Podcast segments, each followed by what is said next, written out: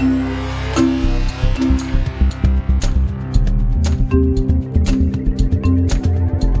saa, mitä tilaa.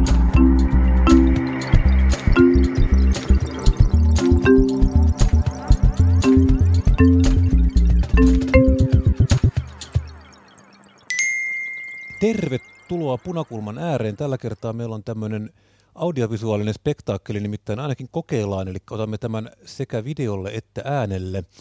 Tämä on siis Punakulma, minä olen siis Tuomas Saloniemi ja tässä on Lauri Muranen suoraan pyörätieltä. Terve Lauri. Tervehdys. Jos voin saada niin kuin vakuuttaa teidät vielä kääntämään myös tuon näkö-TV päälle, niin voin kertoa, että ainakin vaatteiden alla on päällä spandexia. Mainittakoon, että ensi viikolla jaksoa ei tule tuttuun aikaan perjantai-iltapäivällä, koska meillä on itse asiassa ensi viikolla live, joten jos olet... Ei se ole live, se nauhoitetaan, kyllä. Nauhoitamme siis ensi viikolla jakson, missä esiinnymme SDP-vaalistartissa, joten jos haluatte, niin sinne on varmaan kaikki Clarionin tervetuloa, jos ilmoittaudutte ja osatte lipun, niin jos ette, niin sitä tosiaan tehdään kyllä live, jonka sitten näette myöhemmin, mutta se tosiaan tapahtuu lauantaina, joten saatte sen sitten sen jälkeen. Mä en ole suoraan sanoen varma, mutta mä en tiedä kuinka tervetulleita meidän lukemattomat kokoomuslaiset ja muut porvarikuuntelijamme ovat. Ei vaan, sinne vaan lippua jonottaa. Kuuntelemaan niin sanotusti sanaa. Hyvä. Kaikenlaista on taas tällä kertaa tapahtunut. Lauri, mikä sulla on tästä viikosta jäänyt ennen kaikkea mieleen? No se, että olen kökkinyt korvatulahduksesta kärsivän poikani kanssa kotona enimmäkseen ja katsonut kateellisena, kun muut ehdokkaat juoksee vaalikentillä ja juottaa kahvia mummoille ja papparaisille ja sitä sanaa vyöryttävät eteenpäin. Ja kyllä tämä täytyy sanoa, ei ollut itse asiassa tarkoitus lainkaan puhua tästä ennen tätä jaksoa, mutta täytyy sanoa, että kyllä tämmöinen ehdokkaiden siis stressinhallinta on kyllä varmaan sellainen asia, mistä puhutaan, ja myös odotusten hallinta on sellainen asia, mistä puhutaan varmaan aika vähän ja kukapa nyt eduskuntavali-ehdokkaita kadehtisi tai heidän niin kuin asemaansa haluaisi, mutta tällä viikolla se on rysähtänyt oikein kunnolla niskaan, että tällaistakin tämä voi olla. Joo, siis tosiaan teille, jotka ette ole olleet eduskuntavaaliehdokkaana, se pitää sisällään muun muassa minut, niin sanottakoon, että se on aika koko vartalo hommaa noin niin kuin oman päivätyön ja kaikkien muiden harrastuksien päälle, ja siihen menee, se on siinä mielessä hauska harrastus, että siihen menee sekä aikaa että rahaa, ja sitä saa palkinnossa kuitenkin pahan mielen. Ei missään tapauksessa olekaan rahaa. Joo. Mutta jos mennään tosiaan päivän työmarkkina-asioihin, niin varmaan ehkä semmoinen, minkä haluaisin tässä sanoa, on se, että PAM on nyt sitten tosiaan taas edennyt, eli tätä isoa työriitaa sovitellaan tällä hetkellä niin sanotusti Boulevardilla, eli valtakunnansovittelijan toimistossa, ja PAM on antanut lakkovaroituksen, joka koskee Citymarketteja ja Prismoja, joten nyt kannattaa mennä hamstraamaan vessapaperit sieltä, jos onkin semmoinen tilanne, että semmoista haluaa, koska voi hyvin olla, että siellä tilanne näyttää olevan aika solmussa, vai mitä mieltä olet? No, siltähän se näyttää. Tässä neuvottelut kinnaa niin sanotusti siellä Teollisuusliiton ja teknologiateollisuuden välisessä pöydässä, josta sitä niin sanottua päänavausta odotetaan. Eli siis käytännössä sitä palkankorotusprosenttia, jo tässä tietyllä tavalla koko ajan kasautuu lisää syitä, minkä takia sen korotuksen pitäisi olla kohtuullisen suuri. Numero 1, kilpailijamaissa korotusprosentit ovat olleet kohtuullisen suuret. Esimerkiksi Saksassa oliko se vain 2-vuotinen sopimus 8,5%, ja oliko jopa 3 000 euron kertakorvaukset verottomana päälle. Vastaavan kaltaisia korotuksia myös muualla Keski-Euroopassa ihan vaan tämän niin kuin ostovoiman korjaamiseksi. Ja sitten sen lisäksi nyt kun tämä Putinin energia-ase näyttää niin kuin tussahtavan sinne piippuunsa, niin siitä seuraava niin kuin rajumpi rysähdys, talouden rysähdys näyttää niin kuin jäävän ainakin haaveeksi vaan Putinille tänä talvena. Niin sitä kautta myös tämä orastava lama tai taantuma, niin se saattaa jäädä paljon kevyemmäksi. Joten siinä mielessä yritysten tilanne ei olekaan laikaa niin huono kuin loppusyksystä ehkä ajateltiin. Mutta tämä ostovoima niin kuin jatkaa heikkenemistä. Tämä on kiinnostava tilanne, koska tässä nyt on tosiaan käynyt se, että nämä ennusteet ei ole pitänyt millään tavalla paikkaansa. Toki tämmöistä tilannetta on ihan mahdotonta ruveta ennakoimaankaan. Että kun meillä on kiinnostava tilanne, ja Suomen Pankkihan tosiaan nyt on myös osallistunut keskusteluun toivottamalla palkkamalttia. Mutta osaako se mitään muuta? Sehän on niin kuin rikkinen levy se Suomen Pankki ainakin nyt Olli Rehnin aikaan. Sieltä tuutetaan samaa viestiä ulos, vaikka minkälainen tilanne olisi. Joo, ja eihän sun, niin kuin, ja siinä on tosiaan juuri tämä, että se jos meillä on semmoinen tilanne, että ihmisten ostovoima, niin kuin nyt tuli juuri ostovoimaindikaattori, että se on niin kuin tipahtanut eniten 60 vuoteen, niin on ihan selvää, että sitä sitten niin kuin siihen lassataan, siihen inflaatiota vastaan vielä palkankorotuksella. Ja tässä on vielä musta kiinnostava kysymys, että Suomen Pankki on kuitenkin se, jolla on käytössään niin kuin eniten vipuja inflaatiohallintaa. Tehkää työnne. Se on teidän homma hoitaa sitä inflaatiota. Ei se ehkä duunarille ulkoistaa sitä. Niin, ei se ole täällä, niin kuin, ei se ole Hakaniemen homma hoitaa inflaatiota ja niin kuin siihen liittyviä asioita. Good point, touché. Ja täytyy sanoa siis, myönnetään nytten, täältä saattaa tulla kuuntelijoille yllätyksenä, mutta on välillä käynyt niin, että täällä Punakulmassa vedetään pikkasen kotiinpäin ja katsotaan maailmaa Hakaniemen niin kuin sävyttävin punaisin linssein, mutta niin kuin tässä nykyisessä työmarkkinatilanteessa mun mielestä on niin kuin ihan kohtuullista ja totuudenmukaista sanoa, että kommentaattorit, niin sanotut neutraalit kommentaattorit, sanotaan vaikka nämä nykyisen munkkilatinan puhujat, eli erilaiset ekonomistit, ellei nyt ole suoraan työmarkkinajärjestöjen palveluksessa, niin kyllä ne on aika laajasti nyt kallistumassa sen suunnalle, että näitä korkeampia palkankorotuksia kyllä tarvitaan. Et siellä on se oikeudenmukaisuus, mutta myös ihan tämä niinku ihan niinku faktaperusteet siellä takana. Ja sen takia mun mielestä oli vähän yllättävää toi, että kuinka voimallisesti Suomen Pankki tätä niinku omia näkemyksiään tuo julki, koska eihän niiden tässä tilanteessa sitä tarvitsisi tehdä. Et se on tietynlainen linjavalinta ja varmaan sieltä pääkallopaikalta on tullut, kun sieltä halutaan sitten varmaan, tämä nyt on menee spekulaation puolelle, mutta tällainen kamreerihenkinen seuraaja tuonne Mäntyniemen pääkallapaikalle. Kyllä. Joo, tosiaan internetissä huomautettiin, että siinä sinällään on niin kuin tämmöinen, että presidentti nimittää Suomen Pankin johtajan, ja siinä on tosiaan tavallaan itse asiassa tämmöinen aika, se on näitä harvoja presidentin valtaoikeuksia. Ah niin, mutta se on totta. Ja tästä muuten tuli mieleen tuossa syksyllä, kun Sanna Marin twiittasi tutkija Antti Ronkaisen keskuspankkien tätä korkopolitiikkaa arvostelevan niin kuin, kolumnin Suomen Kuvalehdestä, niin nyt tällä viikolla, kun Sauli Niinistö arvosteli keskuspankkien harjoittamaa politiikkaa siitä, että on niin kuin liian löysästi painettu rahaa. Ja nimenomaan tämä tuli juuri henkilöltä, jonka tehtävä on itse asiassa värvätä se Suomen edustaja sinne Euroopan keskuspankkiin, eli Suomen Pankin pääjohtaja, vai mikä se titteli nimeltään onkaan. Niin tässähän tietyllä tavalla niin kuin, tapahtui tuplarike, mutta ne henkilöt, jotka repi pelihousut siitä Sannan twiitistä, johon Sannahan ei ottanut kantaa, mitä mieltä hän on, ennen kuin jo ehti puolet sosiaalisesta mediasta mennä jo Sannan ja Matias Mäkkysen, joka ei ollut osallinen tässä keskustelussa lainkaan, niin leimaamaan jonkunlaiseksi niin kuin modern monetary theoryn Trojan hevoseksi ja niin poispäin. Niin, tämä on ollut vaan niin kuin, pysäyttävää, kuinka hiljasta tämä kommentointi on ollut Sauli Niinistön puheista koskien keskuspankin harjoittamaa politiikkaa, koska kyllähän se suoraan niin kuin arvosteli sitä kuitenkin, että kuuluuko se nyt presidentin mandaattiin sitten. Näyttäisi sen sillä, että valitsee sitten sinne vähän paremman pääjohtajan. Näinpä. Kyllä. No sitten sen lisäksi vielä politiikan viikossa Riikka Purra tosiaan vilautteli EU-eroa. Huomasitko tämmöistä? Ah joo. Tässä muutama jakso sitten puhuttiin siitä, kuinka tietyllä tavalla elinkeinoelämässä, en puhu ehkä niistä järjestöistä, mutta ainakin siellä kentällä kärsitään pienestä jakomielitaudista. Et siellä pidetään myönteisimpänä vaihtoehtona porvarihallitusta, mutta sitten kun katsotaan vähän analyyttisemmin perussuomalaisten tavoitteita, joista 2 on vihreän siirtymän ikään kuin pysäyttäminen ja toinen keskeinen on tietysti maahanmuuton, erityisesti tai myös työperäisen maahanmuuton pysäyttäminen, jotka on molemmat keskeisiä elinkeinoelämän tavoitteita. Ja 3 on tietysti tämä niin kuin EU-integraatio, ja kun EU kuitenkin on meidän päämarkkina-alue, niin oliko se tänään vai eilen lehdessä Riikka Purra totesi, että pitkän aikavälin tavoitteena perussuomalaisilla on yhä EU-ero. Ja nyt mielestäni täytyy tämä 3:skin asia, että vahvemmin ei voisi olla ristiriidassa elinkeinoelämän julkilausutut tavoitteet ja perussuomalaisten julkilausutut tavoitteet.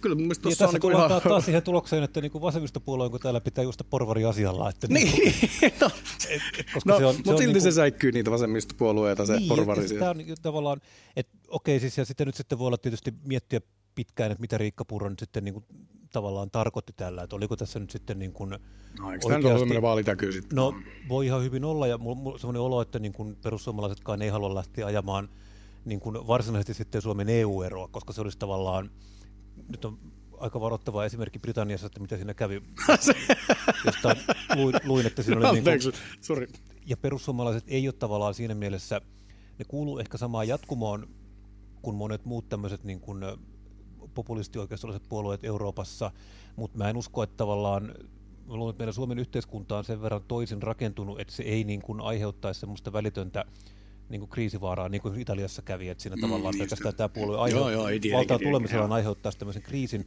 mutta kyllä sitä nyt niin kuin tavallaan, että sit jos ruvetaan laskemaan näitä markkinariskejä ja muita, niin kyllä se tulee sitten kalkyyliin, siis se, että jos niin kuin täällä ruvetaan olemaan sitä mieltä, että me ruvetaan lähteä tästä yhteismarkkina-alueelta tai ainakin jollain tavalla irtoamaan siitä, niin ei se nyt niin elinkeinoelämälle ihan hirveän hyvää tee. Joo, ja onhan ne persut niin hyvin yksin sen kanssa, sen EU-eron. Kai siellä on näitä niin todella sakeita pienpuolueita, joilla ei ole mitään saamaa päästä eduskuntaan, joista ne saisi kaverin tälle, mutta ei niin kuin... Jouko Piho oli tähän liittyen siirtynyt, että valta kuuluu kansalle puolueen eduskuntavaaliehdokkaksi. En huomannut, kyllä. Mutta joo sieltä, niitä liittolaisia löytyisi. Mutta hei, mennäänkö Jouko Pihoon palataan joskus toinen kerta, mutta mennään eteenpäin. Mennään eteenpäin ja puhutaan, pysytään Jouko Pihossa ja puhutaan vähän pandoista. Nimittäin saattaa olla Paavo Lipposen sanoja lainaten, niin olkaa varovaisia, kun sillä teillä saattaa tulla pandakarhu vastaan. Suomessa, en mä tiedä kumpi meistä, sovittiinko me että kumpi tätä alustaa, mutta mä nyt kerkesin... Sä otit mikrofonin, anna mennä vaan. Kerkesin päästä ääneen, niin mietin, että miten tämän niin kuin, pohjustaisin tämän pohdinnan, kun meillä on varmaan tusinan verran erilaisia vitsejä tai niin kuin, havaintoja, nokkeluuksia tästä pandakeissistä. Eli te, jotka uutisia tarkkaavaisesti seuraatte... Käydään vähän läpi, että mikä on pandakeissi ja miksi me puhutaan nyt pandoista. Eli te, jotka uutisia aktiivisesti seuraatte, olette varmasti huomanneet, että politiikassa on puhuttu harvinaisen paljon pandoista tällä viikolla. Ja se tietysti liittyy tähän viimeisimpään ja varmasti mahdollisesti nykyisen hallituksen viimeiseksi jäävään lisäbudjettiin, jossa oli ehdotettu 5 miljoonaa euroa Ähtärin pandoille. Ja tarkemmin sanottuna Ähtärin eläinpuiston säätiöittämiselle. Okei, no niin. Sä tiedät niin kuin paremmin taustat. Kyllä, minä pandat tiedän. Taustat, mutta joka tapauksessa niin kuin se ensimmäinen kysymys mulle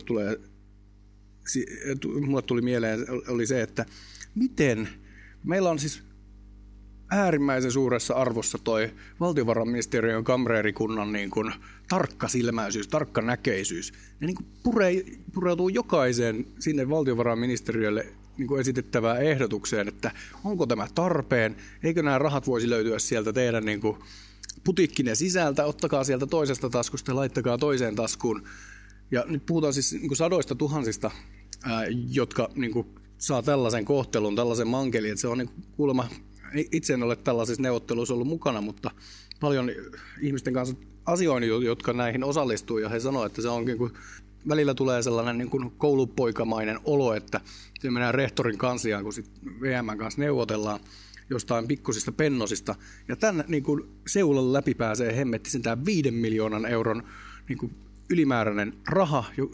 Miten tätä niin kuin vertaisi? Siis, eihän se iso raha niin kuin valtion taloudessa ole, mutta, ei, mutta siis muita tämmöisiä ylimääräisiä menoja, jotka niin kuin Stetsonista repäästään, siis niin ei tuollaista tapahdu. 5 miljoonaa, mikä on niin kuin mittaluokkana, siis täytyy suhteuttaa sillä tavalla, että valtio käyttää kokonaan uuden kevyen liikenteen väylästön rakentamiseen 3,5 miljoonaa euroa.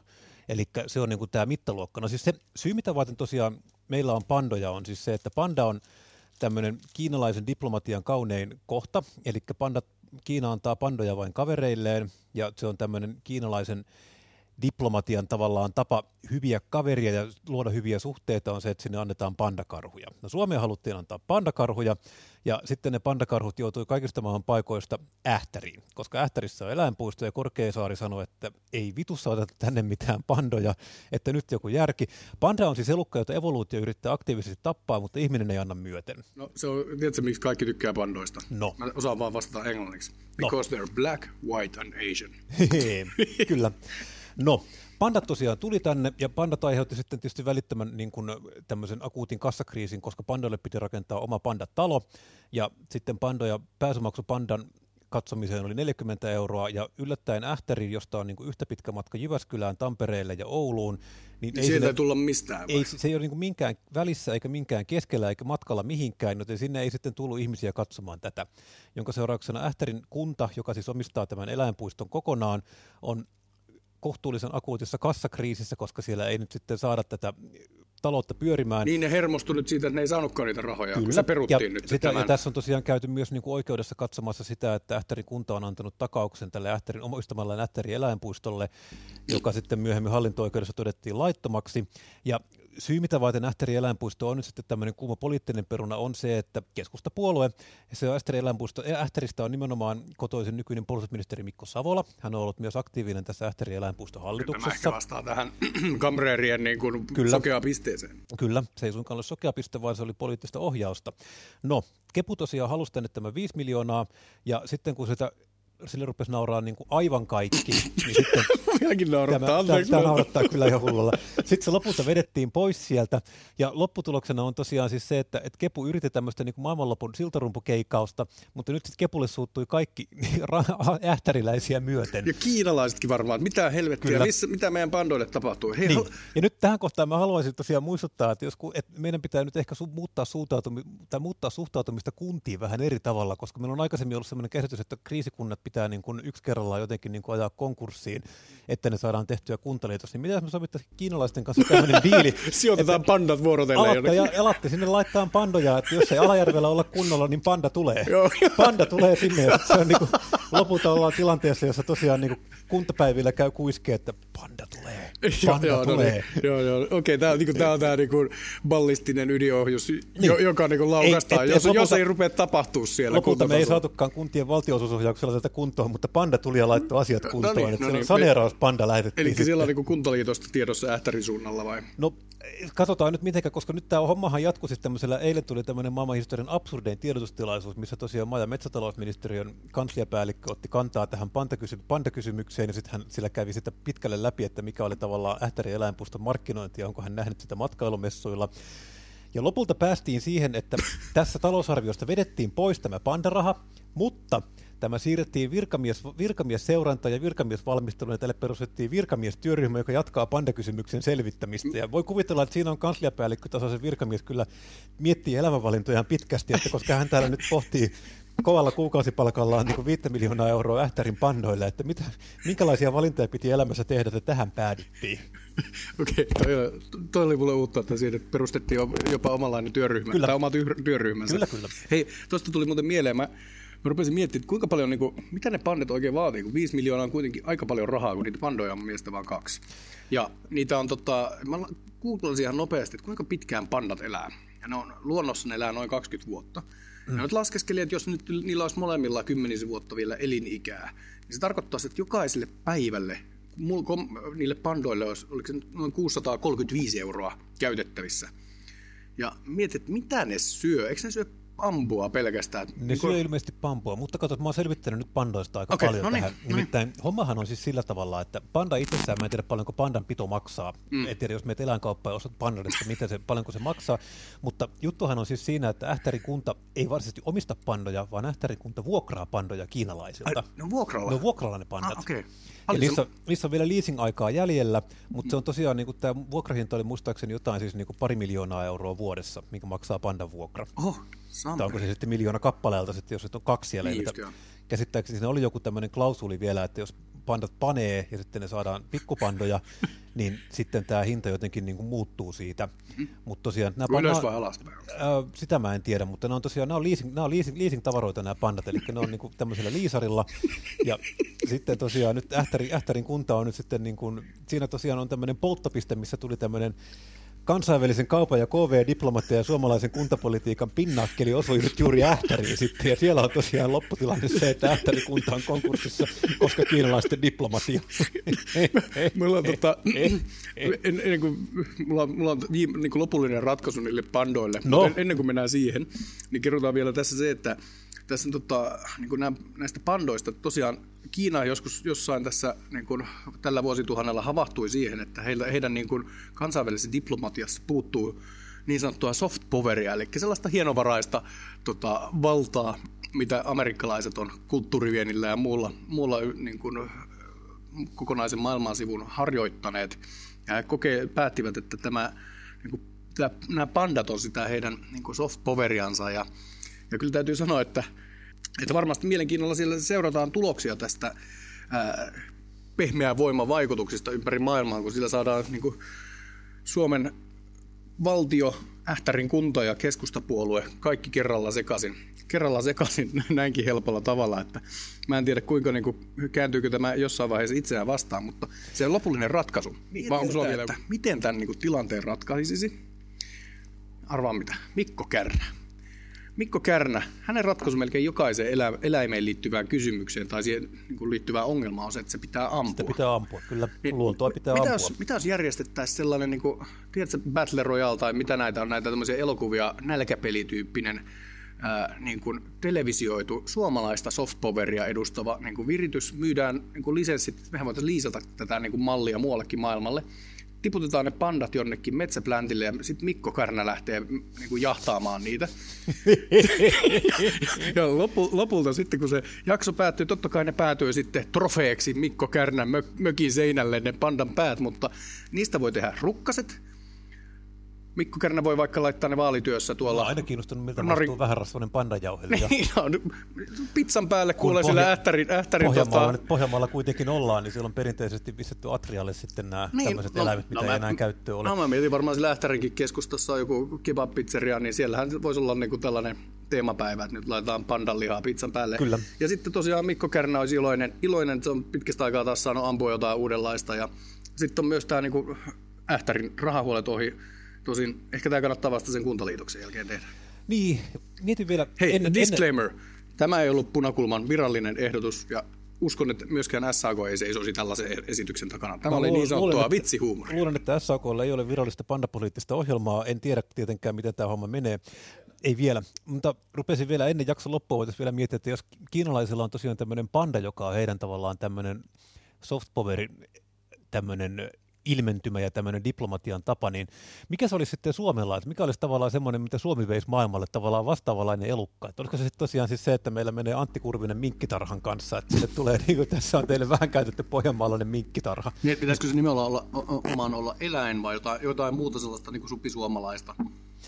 Niin, ei se, mutta siis tavallaan se voi olla myös jotain niin kuin ihan muuta supisuomalaista, mutta siis eläimet on niin kuin tavallaan tuli tästä mieleen, mutta jos ei ole, kyllähän me voidaan niin kuin tällainen software hengessä antaa leasingillä melkein mitä vaan. No totta. Jätetäänkö tämä hautumaan, mutta tosiaan ehdottaisin kyllä siis sitä, että leasingillä voidaan antaa minkkitarha ulkomaalaiselle kaverille, kun se tulee tänne käymään. Että tässä on niinku tämmöinen vähän niin kuin loma-osake, että niinku, tämmöistä mä oon aina halunnut, että on vähän niin kuin golf-osake lahjaksi. Mutta kiitoksia, kun kuuntelit Punakulmaa. Lopetamme tältä erää tähän ja muistutamme vielä, että ensi viikon perjantaina jaksoa ei tule samaan aikaan, vaan se tulee vähän myöhemmin ja se on tosiaan nauhoitettu livenä Hotelli Clarionista, joten pistäkääpä sinne korvan taakse sitten tämmöinen tieto. Tämä oli siis Punakulma. Minä olen Tuomas Saloniemi, sinä olet, kuka sinä oletkaan? Lauri Muranen, aivan. Mukavaa, kun olit tässä. Kerro meistä kaverille, hauku meidät kaverille, puhu meistä. Meidät löytää Spotifysta, meidät löytää Apple iTunesista ja meidät löytää myös Hakaniemestä. Mukavaa, kun kuuntelit. Hyvää viikonloppua. Morjes. Moi.